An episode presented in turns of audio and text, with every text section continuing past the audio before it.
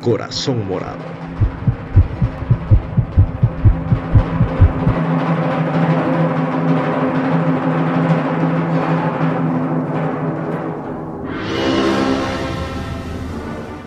¿Qué tal amigos? ¿Cómo están? Bienvenidos a un nuevo episodio de Corazón Morado, episodio 4, así como los episodios, también nos está corriendo la cuaresma y la Semana Santa, atípica, atípica, no como en años anteriores. Y hoy tenemos el gusto de poder compartir nuevamente una mesa redonda con Carlos, con Daniel, con Aarón, con Julio y un invitado muy especial que tenemos, Carlitos Shicay, quien es el sacristán de la iglesia de San Bartolo. Y ustedes se preguntarán, ¿qué es lo que es un sacristán en cada domingo? ¿Qué es lo que es un sacristán en cuaresma? Pues hoy tenemos todas esas vivencias y anécdotas. Carlitos Shicay, muy buenos días y gracias por acompañarnos en este corazón morado, camino al quinto domingo de cuaresma. Buenos días amigos, ¿cómo están? Bien, bien, gracias Carlitos. Daniel, ¿cómo estás? ¿Qué tal? Un gusto, jóvenes, volverlos a ver, a escuchar. Espero que les guste y, y, pues nos dejen sus comentarios ahí en Corazón Morado en nuestras redes sociales. Pues gracias a Dios todo bien, aquí compartiendo nuevamente ya dentro de la iglesia, como les decía hace un momento, con el olor a corozo, a fruta, ya el huerto está listo y es un, una nueva experiencia estar acá dentro de la iglesia. Julio, mucho gusto. ¿Qué tal, compañeros? Mucho gusto y bendecido ya este nuevo día, nuevo amanecer muy maravilloso que Dios nos ha dado y nuevamente así trabajando hacia conjunto con nuestra Madre Santísima y nuestro Señor de la caída. Y Carlitos Pinzón, ¿cómo estás? ¿Listo Hola. para un nuevo episodio? Hola, buenos días, sí, bienvenidos, gracias por nuevamente por estar acá todos reunidos y pues ya un capítulo nuevo y con ese, ese olor a, a huerto que se siente acá dentro de la iglesia. Ya tenemos, para los que no saben, estamos desde San Bartolo ya con ese olor a corozo, con esa sensación a cuaresma. Aarón me decía antes de entrar, pues ya estamos embalados en esto, pues ya se siente la vivencia, a pesar de que no hay procesiones, pues ya lo estamos viviendo.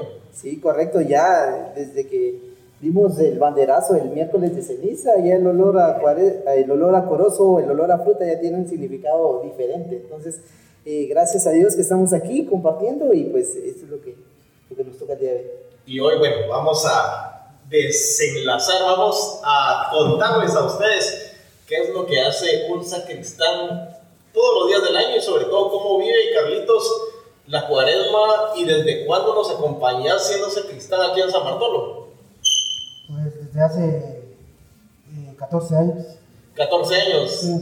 14 años. ¿Y qué, qué- cuál, es la, cuál es el significado que tiene para vos la cuaresma en San Bartolo y cuál es el significado que tiene la imagen de Jesús de la caída?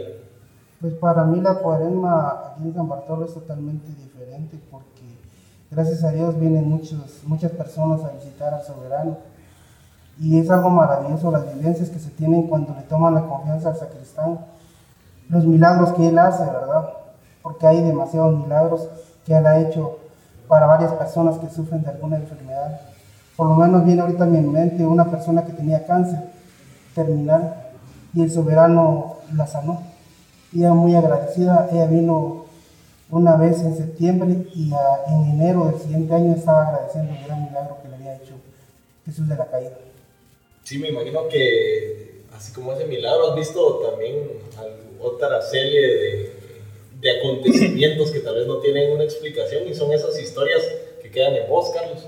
Exactamente, hay algo que les puedo contar ahorita en este momento. Con esta, yo le digo, esta bendita pandemia que nos ha venido a cambiar todo, ¿verdad? Y yo siempre lo he dicho, no perdamos la fe, porque sinceramente muchas personas no logran vencer esta enfermedad, pero que han venido a agradecer porque se han aferrado a Jesús de la caída. Y ellos mismos lo cuentan y lo dicen, yo estoy aquí por Jesús de la caída. Tengo una experiencia de una persona que se hizo por a- una operación a corazón abierto y nadie resiste una. Pero él se aferró y él da testimonio y lo ha dicho aquí en la iglesia, que es un milagro viviente de Jesús de la caída. Son, algo, son cosas maravillosas que le cuentan a uno cuando le tiene la confianza a las personas. Primero pasan a, a con Jesús de la caída a pedir y después dicen, mire, necesitamos que usted ore. Y es algo que, lo- que por lo menos a mí me nace orar por todas las personas que tienen distintas enfermedades, ¿verdad? O situaciones que les está pasando en su vida. Es algo que yo se lo agradezco a Jesús de la caída porque Él sabe por qué estoy aquí, ¿verdad? Es una gran bendición estarle al servicio de Él. Porque hay momentos que también yo les digo que son momentos que tienes que decidir entre tu familia o el servicio como sacristán. Les puedo decir, ahorita estoy pasando momentos difíciles con mi familia, pero yo siempre dejo en las manos de Jesús de la caída. Primero estoy con Él. Está como el pasaje de la Biblia que dice, dicen que los muertos entierren a sus muertos, ¿verdad? Yo tengo la fe que mi, que mi familia va, va a sanar por obra de Jesús de la caída, ¿verdad? Yo le tengo mucha fe a Él es algo maravilloso estar aquí estos días, como dice usted, totalmente diferente. Muchas personas, por lo menos ayer tuve la experiencia, muchas personas llorando porque encontraron el templo abierto, felices de ver a Jesús de la caída y viniendo a pedir por sus situaciones que están pasando, ¿verdad? Son momentos únicos que se viven aquí dentro del templo. Sí, son alegrías bien particulares. eh, imagínate una, una operación a corazón abierto, como nos decía, no, no cualquiera la, la pasa. Y todas esas experiencias que, que vivís y que han de ser eh, cuestiones bien particulares. Eh, te queríamos también preguntar un poco acerca, eh, obviamente, tu vivencia como, como sacristán y es esa, tener un acercamiento más allá de lo que las personas conocen domingo a domingo. Pero también me imagino que hay algo especial en la cuaresma aquí en San Bartolo. Hay, hay algo que te hemos visto que a pesar de que tenés tu labor y tu servicio como sacristán, también tenés esa devoción hacia Jesús. Contanos un poco acerca de eso. Pues sobre la devoción, gracias a Dios, yo me la inculcó mi hermano. Él siempre, yo lo seguí. Y desde la primera comunión que yo tuve aquí dentro de San Bartolo, yo me quedé más que todo sirviendo, ¿verdad? Y yo, cabal, el año pasado cumplí 25 años de estar al servicio de aquí, dentro de los diferentes grupos. Estuve durante 12 años en el, en el grupo de lectores, 9 años coordinando. Desde ahí empezó a nacer mi fe hacia Jesús de la caída. Ahí cambió totalmente mi, mi vida, porque cuando uno se entrega a Jesús al servicio, por lo menos yo siempre lo he vivido de que yo era una persona totalmente diferente, ¿verdad? Pero cuando se acerca uno a Dios, Él le va cambiando su corazón y va haciendo, lo va haciendo humilde, como dice aquí la palabra de Jesús de la caída, humildad sobre todo, ¿verdad? Porque yo siempre lo he dicho, para mí el servicio para Jesús es todo. El tiempo es para Él, no es mi tiempo, es para Él. Y siempre se lo he dicho a los jóvenes que siempre me apoyan. Digo, el tiempo no es de nosotros, es de Dios, digo, y se lo damos de todo corazón. Y para la cuarema son momentos inolvidables aquí. Más los momentos cuando te pasan ciertas situaciones, ¿verdad? Yo tuve una experiencia en, en un año que yo estaba sirviendo y el cansancio me, me estaba agotando, ¿verdad? Que si decido irme a mi casa, ¿verdad? Pero en la casa se me presenta una dura prueba. Sucede un accidente y yo ya no quería venir. Pero mi hermano y mi mamá me impulsaron, no, no te preocupes, tu servicio era quinto sábado, donde me tocaron. Yo no quería venir, pero me dijeron, no, tu compromiso está allá con Jesús. Anda porque son los días que tienes que estar con Él. Y gracias a Dios ahí estuve, a pesar que ese, ese quinto domingo cuando lo levantaron, yo derramé lágrimas porque sabía lo que estaba pasando, ¿verdad? Y en ese momento entra una llamada de la persona que le había pasado el accidente y me dice, tío, ya levantaron a Jesús. Sí, le dije. En ese momento yo me quiebro, ¿verdad? Como toda persona, ¿verdad? Pero gracias a Dios ahí está la obra de Jesús. Lo sanó a pesar de, de la situación que él, que él pasó, ¿verdad? Entonces, como le digo, mis experiencias aquí en la cuaresma son únicas. Como dicen ustedes aquí, muchas personas vienen. Y precisamente ahorita las personas ya, ya lo conocen a uno y me vinieron a decir si podían entrar, pero como tenemos actividad entonces con ustedes, yo que me, que me, diera un poquito de tiempo, ¿verdad? Porque así tiene que ser el sacristán amable con las personas que nos visitan y eso siempre me lo han dicho los sacerdotes, ¿verdad? Y es algo maravilloso estar aquí al servicio. Les digo yo, yo siempre lo he dicho de que yo voy a dejar de servirle a Jesús hasta cuando esté con las cuatro candelas de un. Ahí sí ya no podré hacer nada él, pero él sabrá ese momento. Pero siempre se lo he dicho a los jóvenes. Esto es un custodio también al final de, de las instalaciones de la iglesia. Pues creo, Aarón no me dejará mentir, nosotros que ya crecimos eh, en San Bartolo viendo la procesión, pues ya tenemos eh, también años de, de tener esa relación visual con Carlos. Ya sabemos que Carlos va a estar ahí el quinto domingo, que en Cuaresma Carlos es el encargado de algunas cosas en la iglesia. Son cosas que también nosotros ya tenemos eh, desde que venimos creciendo con esta procesión y pues eh, un ícono al final de esta iglesia, Carlitos, eh, que, que, representa todo eso, ¿verdad? No solo la devoción, no solo la fe, sino también ese sentido de pertenencia a San Bartolo. Sí, y yo creo que ya lo, lo de Carlos ya es una vida consagrada a la, a la iglesia, porque él nos habla de sus 14 años de servicio dentro de, como sacristán, pero eh, ya escuchando tu vivencia desde que hiciste tu primera comunión, entonces ya es toda tu vida completamente dentro de la iglesia. Y es sorprendente la manera en la que te has entregado en los diferentes grupos en los que has servido y que ya sos parte, como bien lo dice Emilio, de la iglesia y que sos pieza fundamental dentro de, de la cuaresma en sí y pues no digamos a lo largo de todo el año. Sí, un ícono, básicamente, pues uno viene aquí, tal vez para los amigos que nos acompañan solo en cuaresma, seguramente pues te reconocen, eh, piensan, él es el sacristán de San Bartolo, es un ícono que ya durante algún tiempo nos ha acompañado, pero como dice Aaron, hay una vivencia atrás de esto, eh, donde no hablamos solo de 14 años de servicio de sacristán, sino hablamos de, de una vida, de una vida. una vida. Exactamente, y ya, como bien lo dice él, siendo aquí de, de San Bartolo y nosotros también siendo, siendo de San Bartolo sentimos ese, ese apego a la, a la iglesia, no digamos Carlos que ha tenido toda su vida acá consagrada. Entonces es de admirar y de agradecerle todo el esfuerzo y la dedicación. Y como bien lo dice él, el servicio es para Jesús, es para, para la imagen. Y pues nosotros estamos aquí eh, dispuestos a servirle hasta el cansancio y más, como, como decimos frecuentemente nosotros. Como ustedes verán, también eh, si ustedes se ponen a pensar de que al momento que uno hace la primera comunión, pues eh, es un llamado que le hace el primero uno a Jesús a uno. Entonces, desde él, desde un principio, pues él dijo, me voy a entregar a Dios, le empezó a gustar, como a todos nosotros, en algún momento nos empezó a gustar ir a la iglesia frecuentemente. Ya son 25 años y en esos 25 años todo lo que uno ha pasado, creo yo que más de una vida. Y la casa de uno se vuelve la iglesia realmente. Sí, y otra cosa que te quería preguntar, ya que nos contaste esa experiencia tan bonita eh, de ese quinto domingo, ¿alguna otra experiencia que te recordes, eh, que te marque de un quinto domingo cuaresma, alguna procesión específica y por qué? Ay, ahí sí. eh, Está complicado. sí, Para ya mí el quinto varios. domingo De todas es el trabajo como, como ustedes como hermandad, ¿verdad? Quinto domingo es el, el de nosotros, como dicen el día de Jesús de la caída, ¿verdad? Pues para mí todos los quintos domingos que yo he tenido de estar aquí ha sido una gran bendición. Pero la primera experiencia fue el primer, primer año que yo estuve aquí como sacristán. Fue algo maravilloso que yo nunca había visto cuando levantan el anda, ¿verdad? Son cosas maravillosas y te pasa todo lo que vivís durante un año, ¿verdad? Esperando un quinto domingo, ¿verdad? También, sí, Perdón, Carlos, es lo que ya hablábamos anteriormente, de que para nosotros el domingo es como nuestro año nuevo, ¿no? Es como que a partir de ahí empieza nuestro año para nosotros, ¿verdad? Entonces esas son las vivencias que Carlos ha podido tener, ¿verdad? Exacto, sí, exacto. Y también da nostalgia al momento que yo siempre lo miro cuando ya viene de regreso. Miro a los socios vienen cansadísimos de ese gran recorrido, ¿verdad? Que, que tiene Jesús. Y me pongo triste cuando él ya empieza lo que es el parquecito, porque ya está poco de que él entre y entra la nostalgia, ¿verdad? Porque uno nunca sabe si va a estar, ¿verdad? Solo él dirá si vamos a estar todavía con él o ya lo vamos a ver ya desde allá arriba, ¿verdad?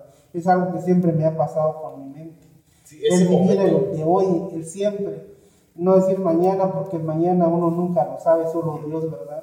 Y eso es lo que yo trato de hacer todos los días, ¿verdad? Y como les digo, esta semana ha sido un poquito dura para mí, pero aquí estoy siempre con Jesús, ¿verdad? Porque Él es el que me llama.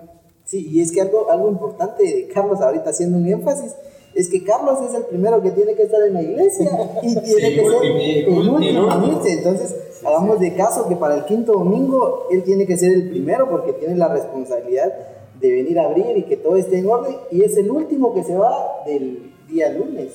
Yo creo, Carlitos, que vivís Entonces- aquí esa quinta semana. Yo, yo vengo y siempre estás aquí porque vivís Sí, aquí sí, esta porque, imagínate, es desde Eso es muy cierto, mira, realmente eh, lo que es la quinta semana, yo tal vez duermo durante toda la semana, tal vez unas ocho horas, dos horas tal vez, y ya pensando en lo que hay que estar aquí, ¿verdad?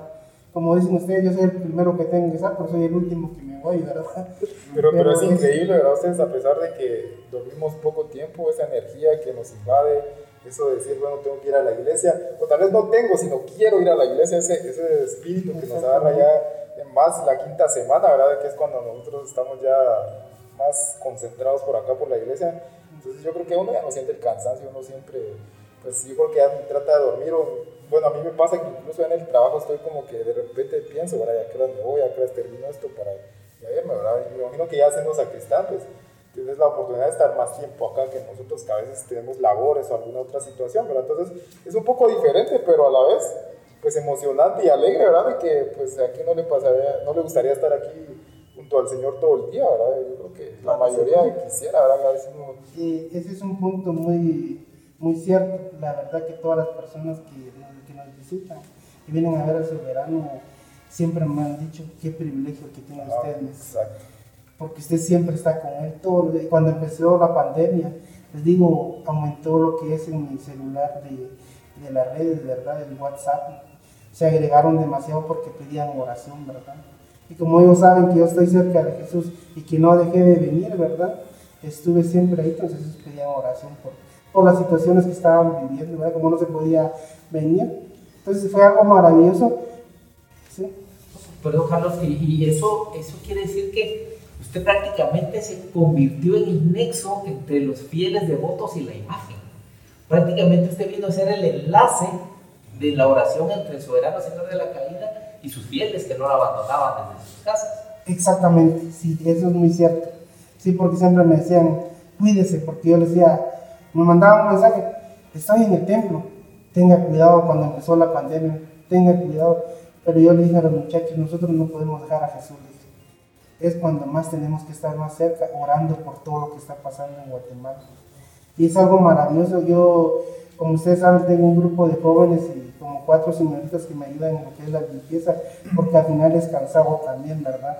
Entonces, como yo siempre les, he dicho, yo no soy pulpo, no puedo hacer todo, ¿verdad? Ya quería mi ratito de relax. ¿no? Exactamente. No, pero hablando de eso, ¿verdad? Eso es lo importante también, que él- al final pues nos gustaría ver cómo, que nos contés cómo hicieron o para formar el grupo, porque al final es parte creo que de la evangelización para lograr que las personas se acerquen más a la iglesia y creo que nosotros lo hemos visto, el grupo de jóvenes que está acá y siempre pues que nosotros venimos acá, pues ellos también están, están presentes, entonces tal vez que nos cuente un poco, ¿verdad? Cómo, cómo hizo que esas- esos jóvenes se acercaran más al Señor, porque al final, pues, como siempre lo decimos, no viene por uno, sino que viene por, por el Señor, ¿verdad? Por Exactamente, Jesús. viene por exactamente.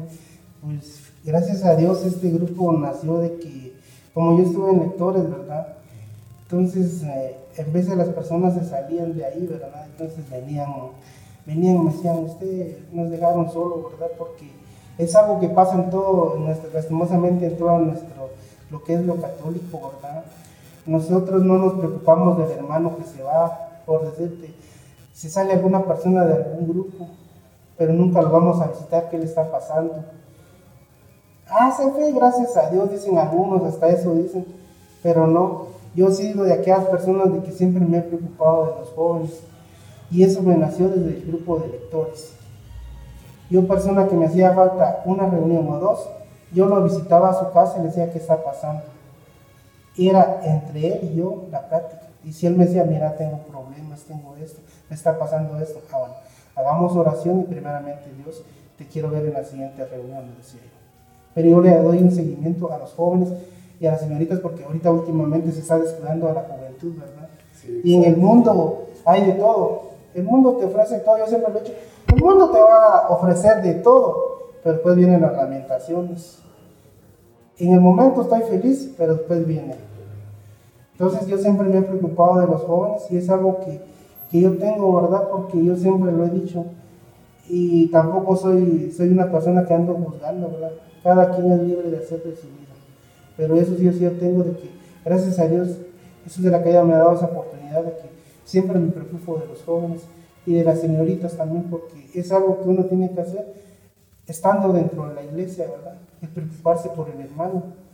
Y es algo que el grupo, el grupo no es de, más que todo es apoyo, es mi apoyo para mí. Como yo digo, no somos de iglesia, pero lo importante que es empezar desde abajo, como yo lo hice, empezando a hacer limpieza. Y de ahí empezó.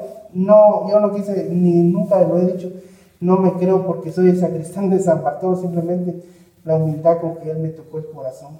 Y por ser responsable, y cuando estaba en el grupo de lectores, a mí me gustaba los sábados, el sacristán que estaba haciendo, fíjate que había mis, hay misa, tres misas, me hacía el favor de venir a, a leer, va, yo avisaba y bueno, no tenía, yo era el que estaba aquí, entonces de ahí empezó mi responsabilidad, entonces las personas se van dando cuenta cuando te gusta el servicio. Y de ahí nació que yo, gracias a Dios, Jesús me pusiera como sacristán, ¿verdad? Pero los jóvenes, como les digo yo, gracias a Dios, siempre lo, nosotros, nos- yo me preocupo de ellos y ellos también se preocupan de mí, ¿verdad? Porque cuando ellos me miran debajo, me dicen, ¿qué está pasando? Y eso, como digo, es una gran familia, ¿verdad? Y así tiene que ser todo, ¿verdad? Llevarnos como, ustedes como hermandad, yo como sacristán, y yo con el grupo que tengo, es- hacemos algo maravilloso. El, el 2019 fue algo maravilloso que tengo esa experiencia. Ustedes quitando el telón de la velación y ellos iban atrás recogiendo todo lo que ustedes iban ahí. Fue algo maravilloso el trabajar en equipo, ¿verdad?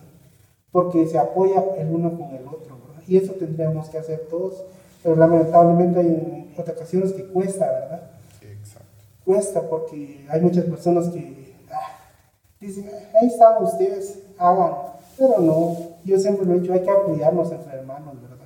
Y gracias a Dios el grupo que yo tengo son personas de que algunos han salido del grupo, algunos que no son ni del grupo. Entonces, te van a ver, te van a siempre te van a criticar por lo que estás haciendo. Pero al final, como les digo yo, no- ustedes no vienen por mí, ustedes vienen por Jesús, Exacto.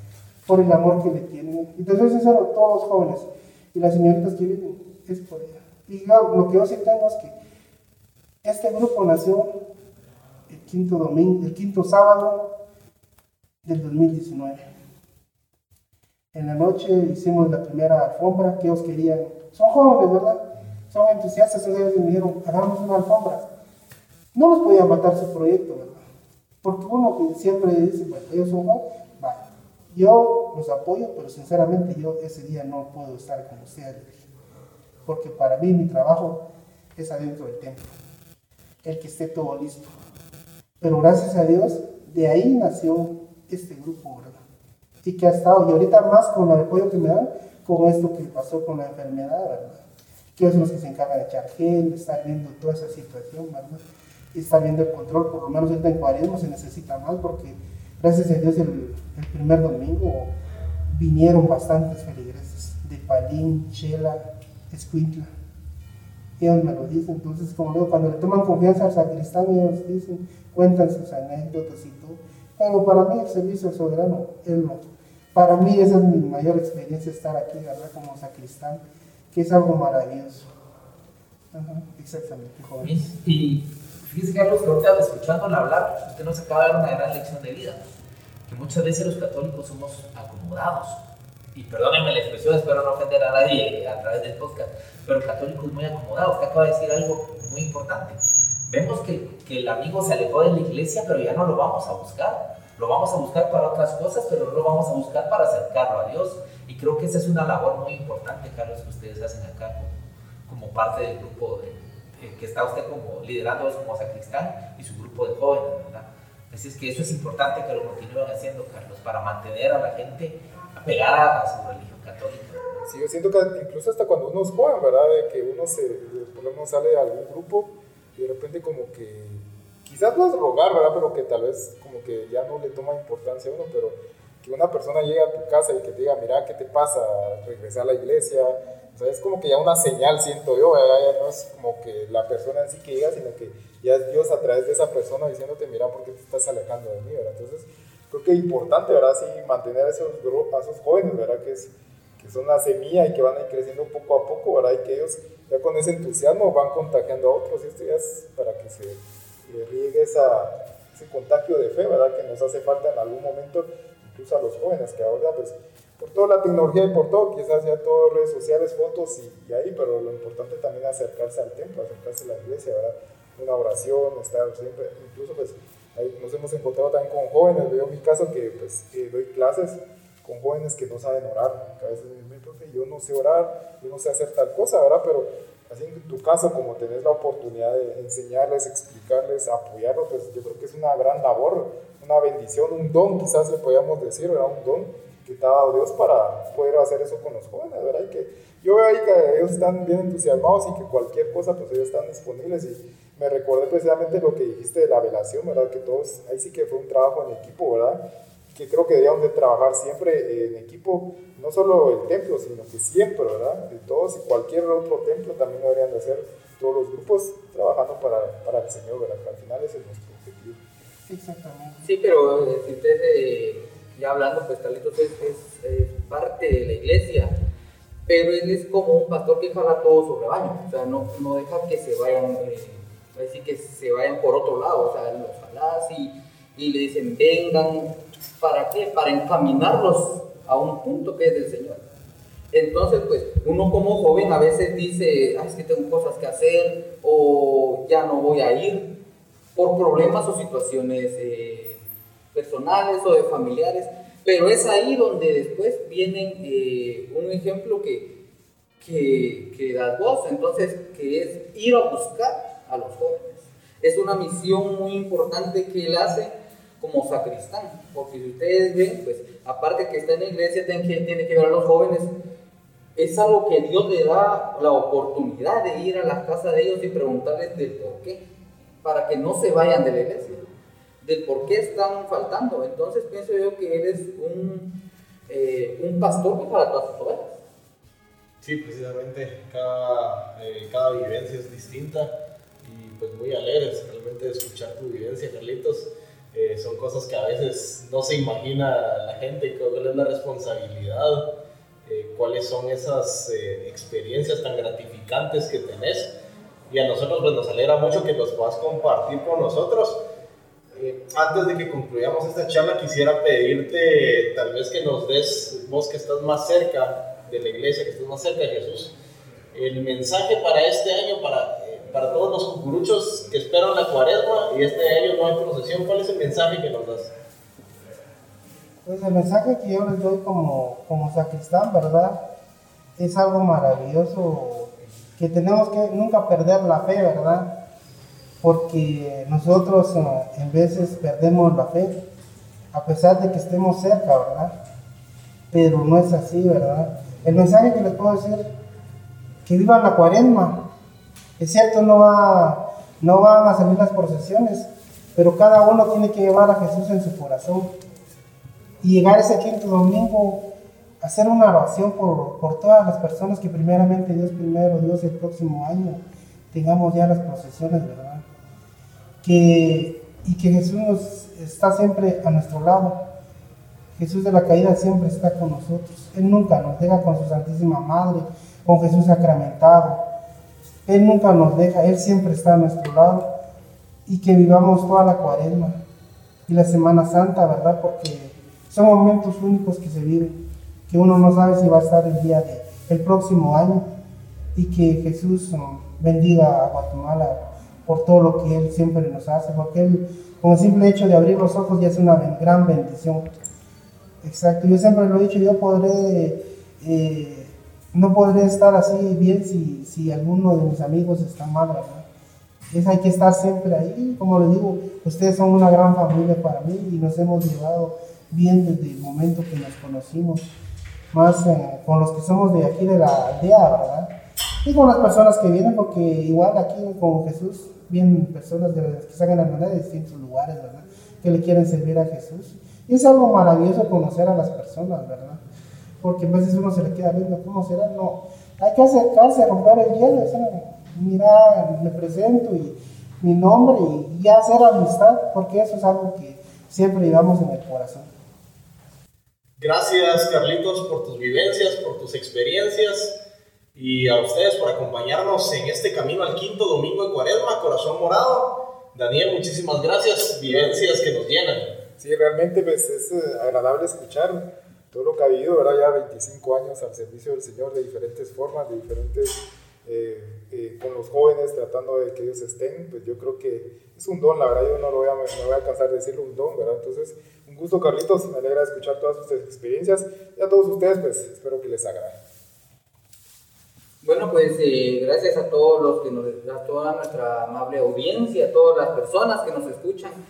Y también gracias a Carlitos por contarnos todas estas anécdotas que tiene cerca de nuestro soberano Señor de la Caída. Y pues siempre así, eh, escúchenos y escríbanos los comentarios y siempre nos dejan eh, algún comentario acerca de qué temas quieren escuchar y siempre aquí al servicio del Señor. Sí, muchas gracias por estar acá, Carlos.